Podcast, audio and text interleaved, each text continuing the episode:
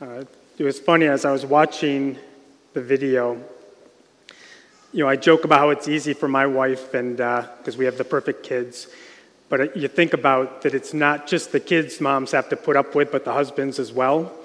And uh, the part where the guy is trying to talk his daughter down from the top of the ledge.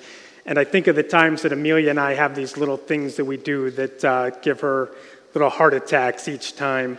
And uh, most recently was for the last uh, month and a half, two months, when I go home for lunch, Amelia will, she's usually upstairs taking a nap, but she'll come down to say hi to me and she'll stand on the ledge of our steps and she'll jump from there and I'll catch her. Well, mom didn't know that we were doing that until one day she happened to be in the room. And uh, when Amelia jumped from that top step, she had a little bit of a heart attack that day. And uh, maybe I need a pair of those mom goggles as well.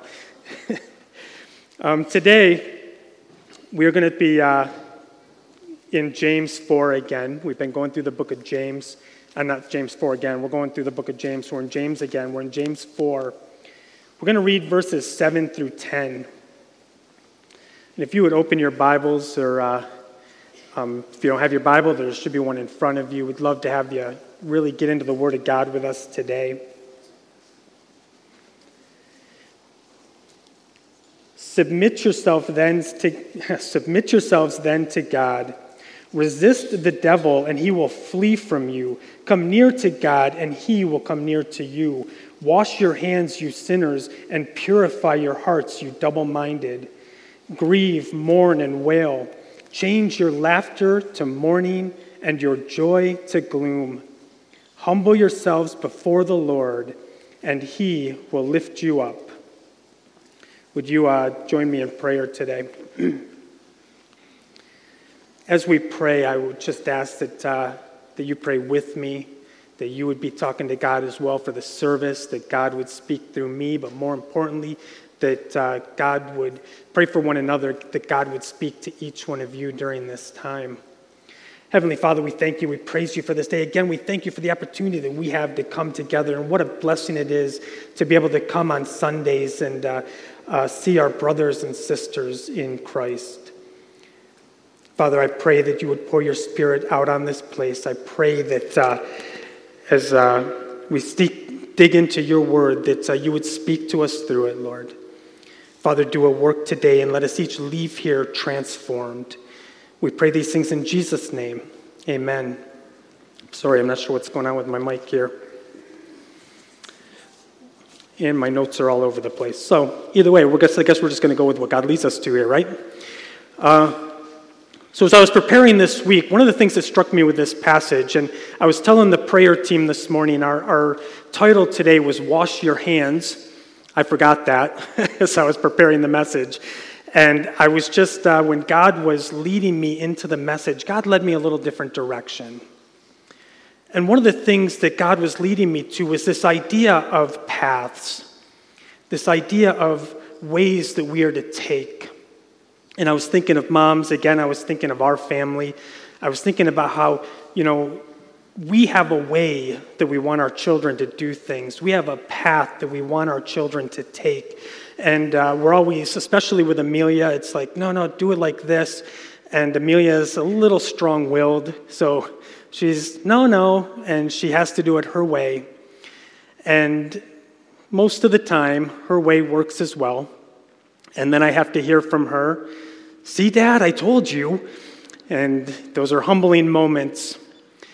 But that idea of the way, that there is a way that God is calling us to. You know, the early church, they were not called Christians in the very early church in the book of Acts, in Acts 9, I believe it's Acts 22, and in Acts 24, they're not called Christians yet. They are called followers of the way. And I love that name for the church. You know, Christian gets this idea that if we just say we believe in God, we're Christians. But they understood that there was a right way, that God had laid a path before them and that there was a way that they were supposed to take. And they knew that they, it wasn't just say a prayer and, and say, I believe in Jesus and go to heaven. That path leads us to an eternal destination, but that path also leads us to sanctification. It leads us to holiness in this present life. There is a way that God has set before us. And I love in the Bible when I come across verses that talk about the way, that talk about the path that we are to take.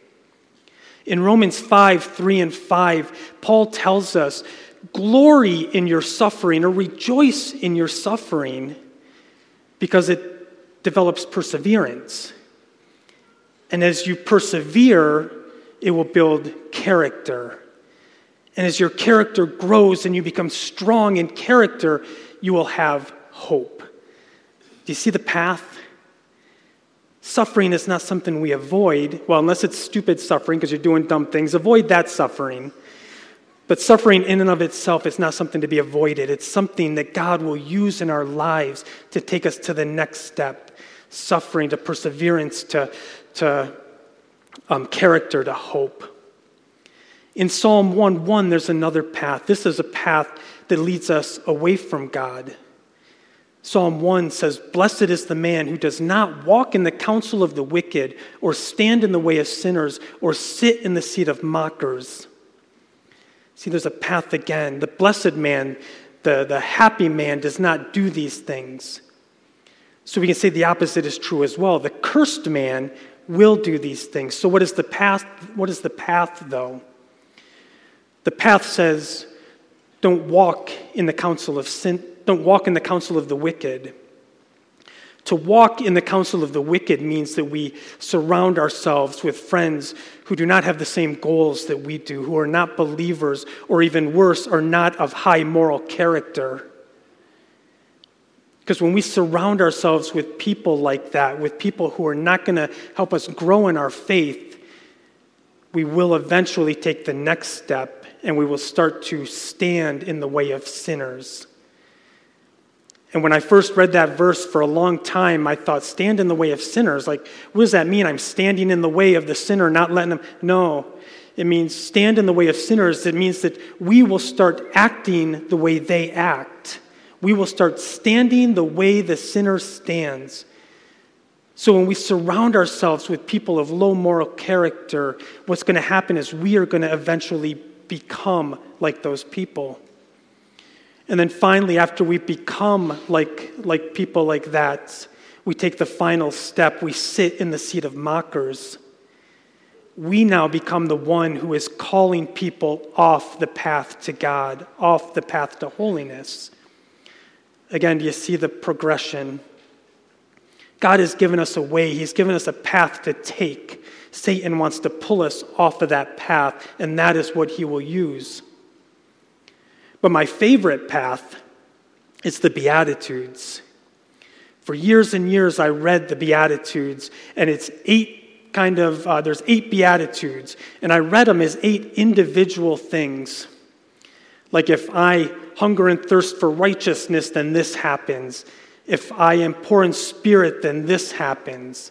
So if I choose one of these things or a couple of these things, and it wasn't until I read the book Sermon on the Mount and I was supposed to look in my office and see who the author was, and I forgot. It's Dr. Lloyd something or Martin Lloyd something. Um, but once I read that, once I read his work on the Beatitudes, I recognized that it's not eight individual things. Again, it's a path. And it begins with Blessed are the poor in spirit, for they will inherit the earth. What does it mean to be poor in spirit? When you look up the words from that passage, there's two words in the Greek for poor penes, which is the working poor, but then there's ptochos, and that's the word that is used in this passage. And ptochos is you are so poor that you have to beg for survival, you beg to make a living. So in Psalm or um, Matthew 5 3 says, Blessed are the poor in spirit the poverty in spirit is talking about is that we have hit rock bottom. We are in abject poverty. We have nothing left. And all we can do is cry out to God for salvation, to cry out to God for life. We have nothing left. And that's the first step on the path in the Beatitudes if we get to that point to where we have nothing left but to cry out to God, when we do that, when we cry out to God, and God responds because God will always respond to our cries, when we cry out in repentance, God will always respond. The next step is mourning, because the next passage in there is Blessed are those who mourn. Now that I have been saved by God, I recognize my sinfulness and I mourn over my sinful condition, knowing that I can do nothing about it, but only God can change my condition. And when I begin to mourn for my condition, more and more I begin to understand my own hopelessness, then I become meek, because blessed are the meek is the third step in that path. I have a right understanding of myself. And then the path goes on and on, and we're not going to go through all eight of them. It's a great sermon for another time, but it's another path in the scriptures. And what I love about these, or why the Beatitude one is so important, is that is the one that helped me realize about the passage today with James. It helped me understand James a little bit better this week. Because when I am poor in spirit, and I have nothing left but to cry out to God, ultimately, what I am doing is I'm submitting to God. I'm no longer trying to get my own way. I'm no longer trying to do it my way, but I submit to God. And as we read in, in James uh, 4 7 through 10, James, and here's the great thing with the book of James, all right? If you have not read the book of James, James is the Proverbs of the New Testament. Proverbs is one of my favorite books because it's a lot of short little sayings of, look, live your life like this and everything's, you know, things will be good for you. You know, a lot of little short sayings that I can remember and live my life by, a lot of little warnings that I can remember and avoid. And James is very similar. It's written a little different, so it's in paragraphs a little bit more than Proverbs is, but James is very blunt and direct, and he just gives you these little bite sized morsels that this is how you should live. So, like I said in the Beatitudes, it's about submission. So, what James has done, because James in, in uh, this passage has given us another path to take. But instead of spreading it out over eight steps or the four steps that we get in Romans or um, any of the other um, paths in the Bible, James is very direct and he says this is very simple, people. Step one, submit to God. Step two, resist the devil. Do these two things and God is going to lift you up. And when we look at those other passages, like I said, with, with, uh, with the Beatitudes, it was about submission. In Romans 5, 3, to, 3 through 5, when we talked about the suffering being the first step, glorying in the suffering, ultimately, what is that? It's submitting to God. It's not trying to get my way. It's not trying to avoid the suffering that's coming because I'm going through just a difficult period. And instead of relying on God, I'm trying to fix it how I can fix it. It's about submitting to God through that time because when I submit to God through the suffering, He helps me through, and more and more I learn to persevere through those times. In Romans, the first step again is submission. In Psalms 1 1, what is it when we say, you know what, it's not about what I want, it's not about hanging out with the people I want to hang out with. It's about submitting to God and doing what God is calling me to do. And I'll tell you, when I first became a Christian, I gave up almost all of my friends because my friends were the people I partied with. And after I accepted Christ, a few weeks later, I went to, my, went to one more party. But this time I stayed sober because I'd accepted Christ. I was living differently. And my eyes were opened at that party. It's funny how parties look completely different when you take off the goggles of alcohol and see what is actually going on. And after that, I knew I couldn't keep hanging around with the same group of friends. And it's not that I'm not still friends with them, it's not that I don't talk but with them at times, not as much anymore, it's been years. Um, but I couldn't spend the same amount of time that I used to with them because I knew that I would go right back to those old behaviors. I knew that if I was going to walk this path that God had set before me, I had to submit my own desires to be comfortable and stay with the same friends and submit to God's will. And I'll tell you, that was not easy for me in my community because in my church, I was 22 years old, 21 when I accepted Christ, 22 by the time I really started getting involved in that church. And the next youngest person was in their 30s, and there's only one of them. And after that, it was a much older church. So it was not easy finding people to spend time with who were going to help me in my walk with God. But I understood that God had put me on a path. And the only way that I could effectively walk that path was to submit my will to God. Once we submit our will to God, the next step is to resist the devil. A little while ago, a good friend of mine accepted, well, I don't want to say he accepted Christ, he gave his life back over to Christ after having been away for a while. And this time, when he gave his life over to Christ, he didn't just say a prayer and start coming to church. He really submitted his life to Christ. He gave up the behaviors that the the sins that he had been struggling with.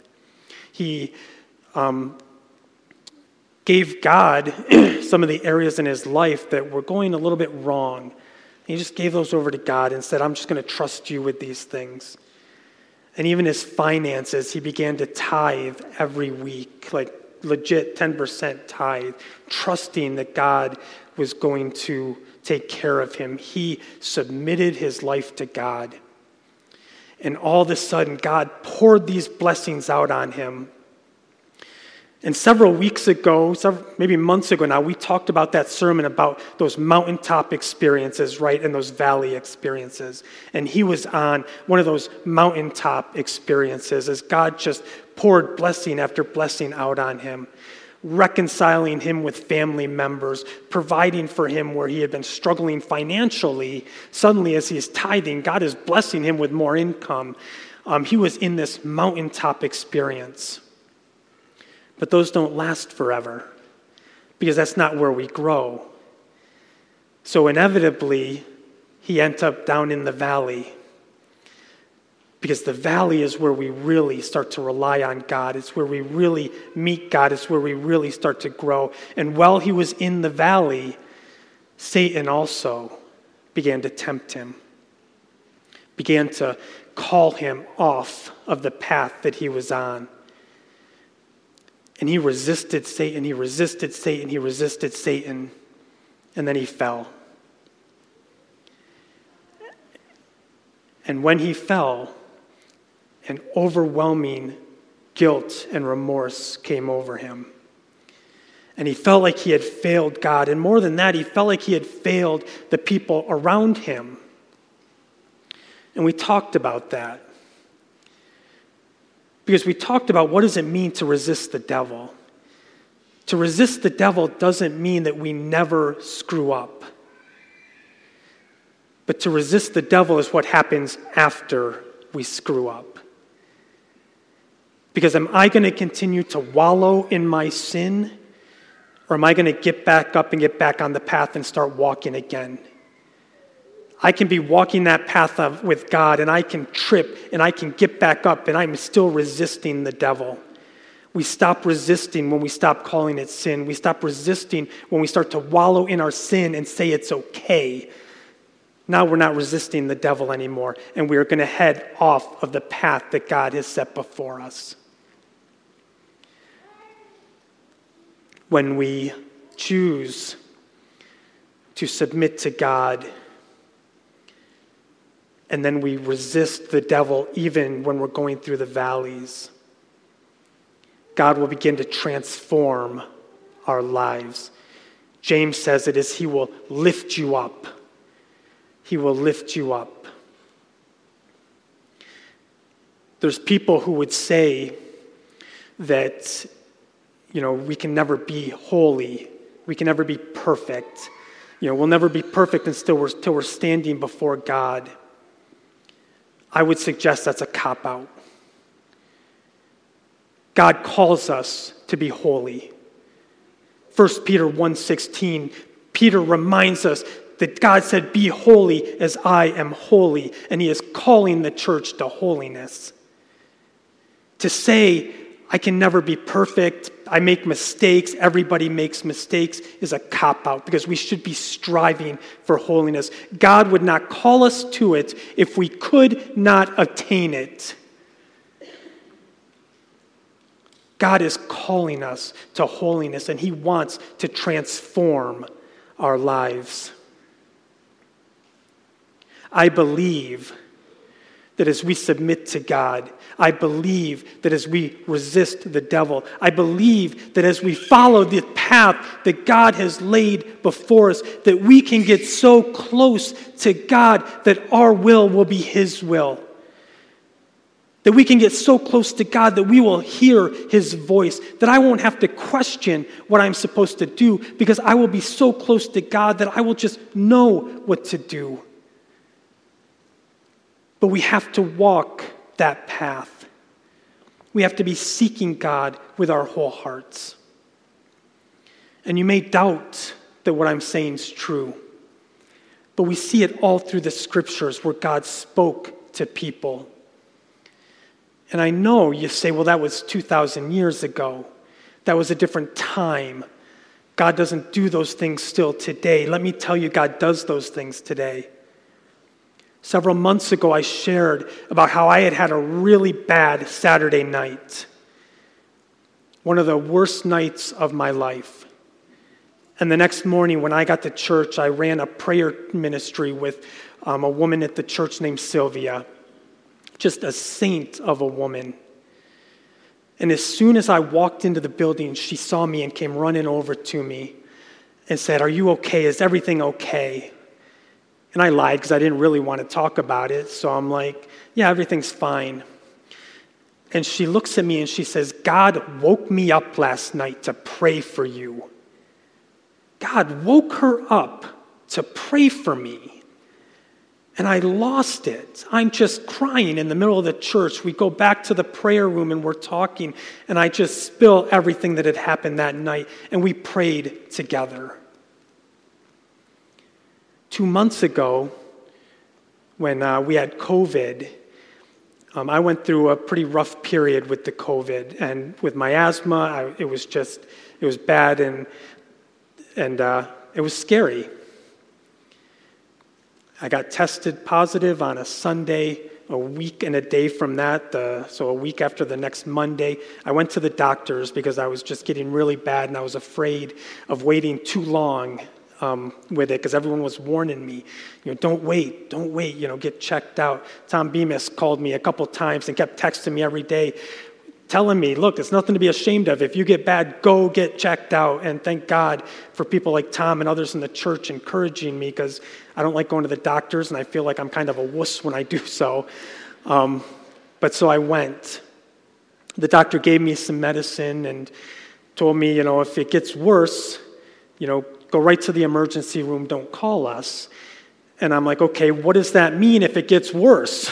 you know, what does worse look like? And he couldn't tell me. He said, well, if you're, if you're afraid, go. I said, I'm afraid now.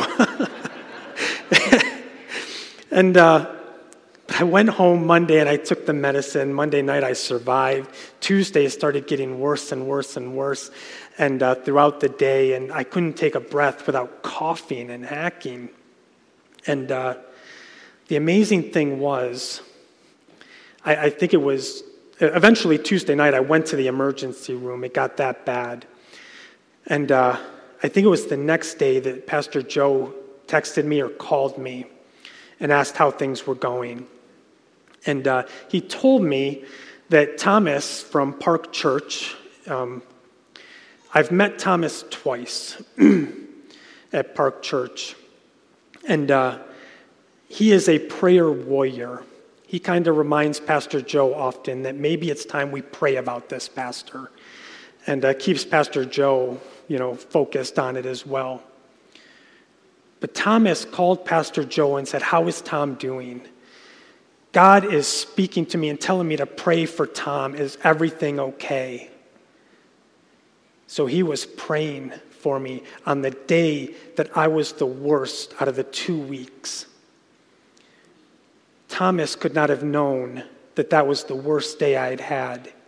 Sylvia could not have known what had happened, what was happening Saturday night while she slept. But God spoke to them because they are on a path of submitting to God. They are on a path of resisting evil, resisting the devil. They are on a path of drawing near to God. And God is transforming them into the likeness of Christ. Sylvia's passed away, so now she is in the presence of Christ and truly transformed. But God wants to do that same work in each of our lives. Are we ready to submit to God? And I encourage you, if you have never really making a commitment, really decided to submit every area of your life to God, I encourage you to do that today. During the closing music time, our, our altars are always open here. We would love to have you come up and pray. We have people here who will come up and pray with you.